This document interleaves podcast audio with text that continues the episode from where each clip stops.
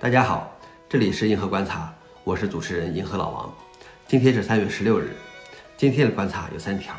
第一条，以太坊矿工强烈反对变革，威胁发动百分之五十亿攻击。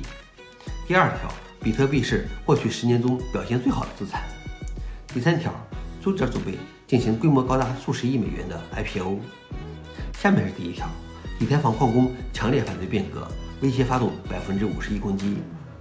以太坊创始人维塔利克·布特林强力推动的新提案 EIP 幺五五九被认为将让整个以太坊生态系统受益，但是代价是大幅减少矿工们的收入，因此遭到了部分矿工们的强烈反对。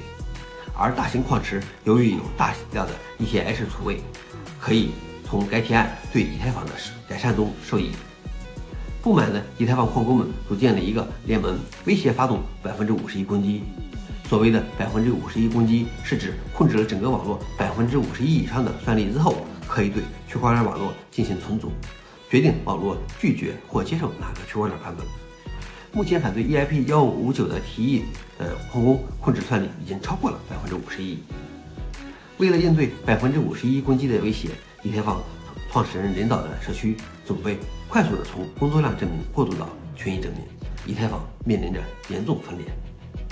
不管是不是矿工短视，但是这个危机可能是以太坊诞生以来最大的危机，因为以太坊还没有为权益证明做好准备。第二条是，比特币是过去十年中表现最好的资产。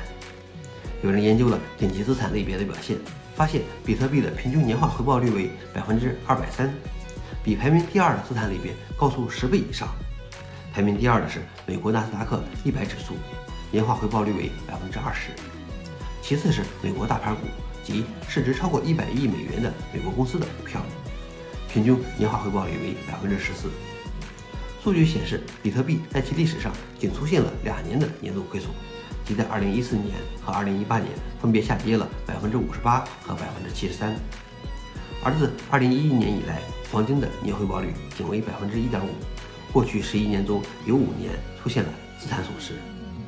今年以来，黄金的价格已经下跌了百分之八点五，而今年以来，比特币上涨了百分之一百零八。三月十四日，比特币触及了六万一千五百美元的历史新高。这个事情呢，我觉得相信的人自然会信，不相信的也无需信，时间会证明一切。最后一条是，周子准备进行规模高达数十亿欧元的 IPO。拥有五百二十亿欧元资产的瑞典私募股权投资公司 EQT 正准备将 Linux 发行版开发商 Zuzer 再次分拆上市。据消息，Zuzer IPO 的交易价值将达七十亿至八十亿欧元。此前，Zuzer 多次易主，二零零四年被 Novel 收购，接着 Attachment 在微软的资助下于二零一零年收购了 Novel 和 Zuzer，随后在二零一四年 m i c r o f o x 收购了 Attachment。朱子尔被分拆为一个独立的部门。最后，ECOT 的2019年以25亿美元的价格从 Michael Fox 从手中又收购了朱子尔。若说是哪个 Linux 发行版厂商运用最多端，那就是朱子尔。